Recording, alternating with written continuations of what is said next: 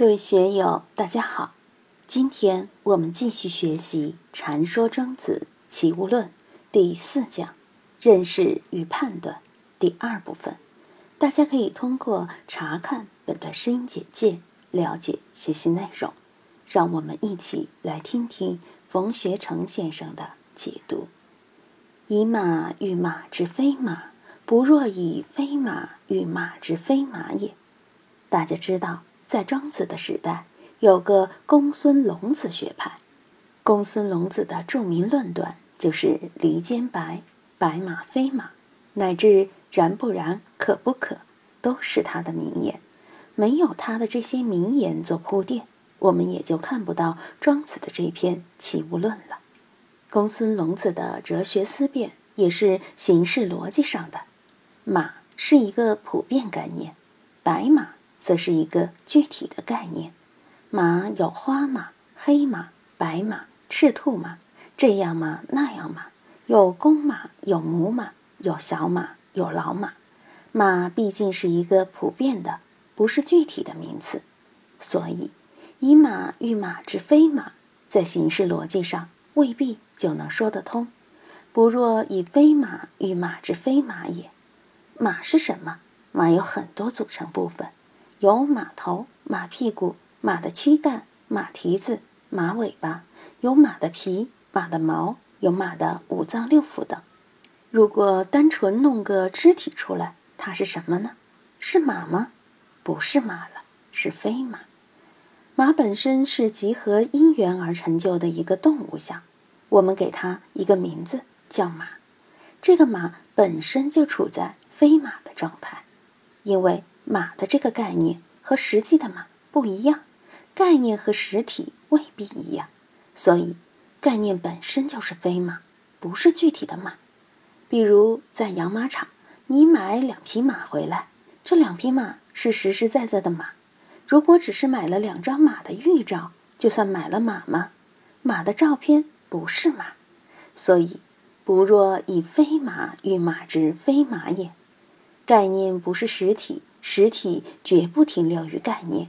概念是人在主观上赋予实体的一个符号、一个名相而已。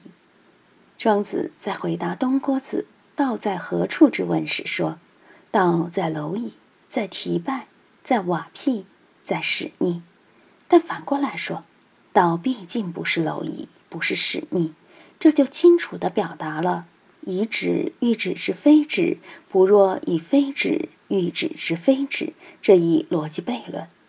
上面所讲的这一切，都是因为人的精神所具有的判断性而带来的逻辑系统。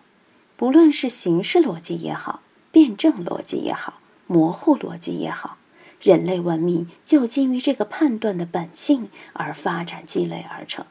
但老庄和佛教需要对这个判断进行洗涤、优化。用佛教的话来说。就是要通过思维修来回归根本智，乃至进入平等性智、妙观察智等佛菩萨的智慧。庄子在这里讲其物，也是同样的道理，而且用心良苦。下面马上就说：“天地一指也，万物一马也。”这可是达到与天地万物为一体的悟道境界呀！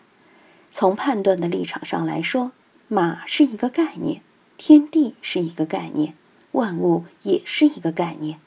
在概念里面，大象和蚂蚁是平等的，万物和万物中某一个具体物象也是平等的。万物在我们头脑里面是一个念头，马也是我们头脑里的一个念头，天地是一个念头，大道还是一个念头。我们参禅入定。参禅入定也是一个念头，所以庄子在这里说：“天地一直也，万物一马也。”很多人在感觉这个的时候很振奋，哇！庄子好厉害！天地一直也，万物一马也，把宇宙万物一口吞尽。其实，在后来的宋明理学里，不管是程朱还是陆王，都有。五星即是宇宙，宇宙即是五星这个气概。法国的路易十四也有朕即国家，国家即政这么一种感觉。但这种感觉放在道上，那就是另外一回事了。禅宗一指禅的公案，大家都熟悉。那个巨支和尚坐在山里面，有一天来了一个比丘尼，那时大概还不想自由。比丘尼居然到和尚的庵棚里面来了。那比丘尼像电视剧里的女侠一样打扮，戴着斗笠和面纱。巨支和尚就说：“既然到这里来，进了屋子就取下斗笠和面纱吧。”比丘尼说：“道德即取下斗笠，你把话说对了，我就摘下斗笠。”巨支和尚答不出来，就说：“天已晚了。”外面有豺狼虎豹，不安全，不如进来住下吧。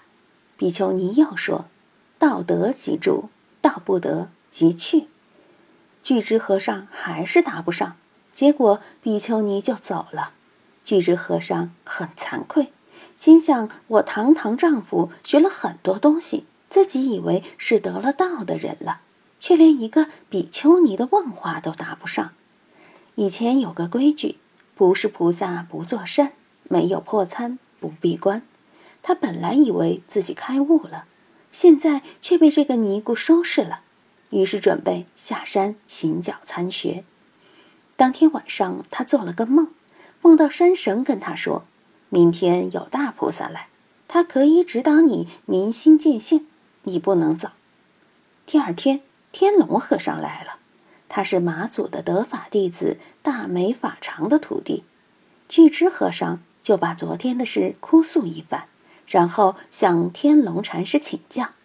天龙和尚听他说完，就把手指一竖，嘿，巨支和尚就在一瞬间大悟了。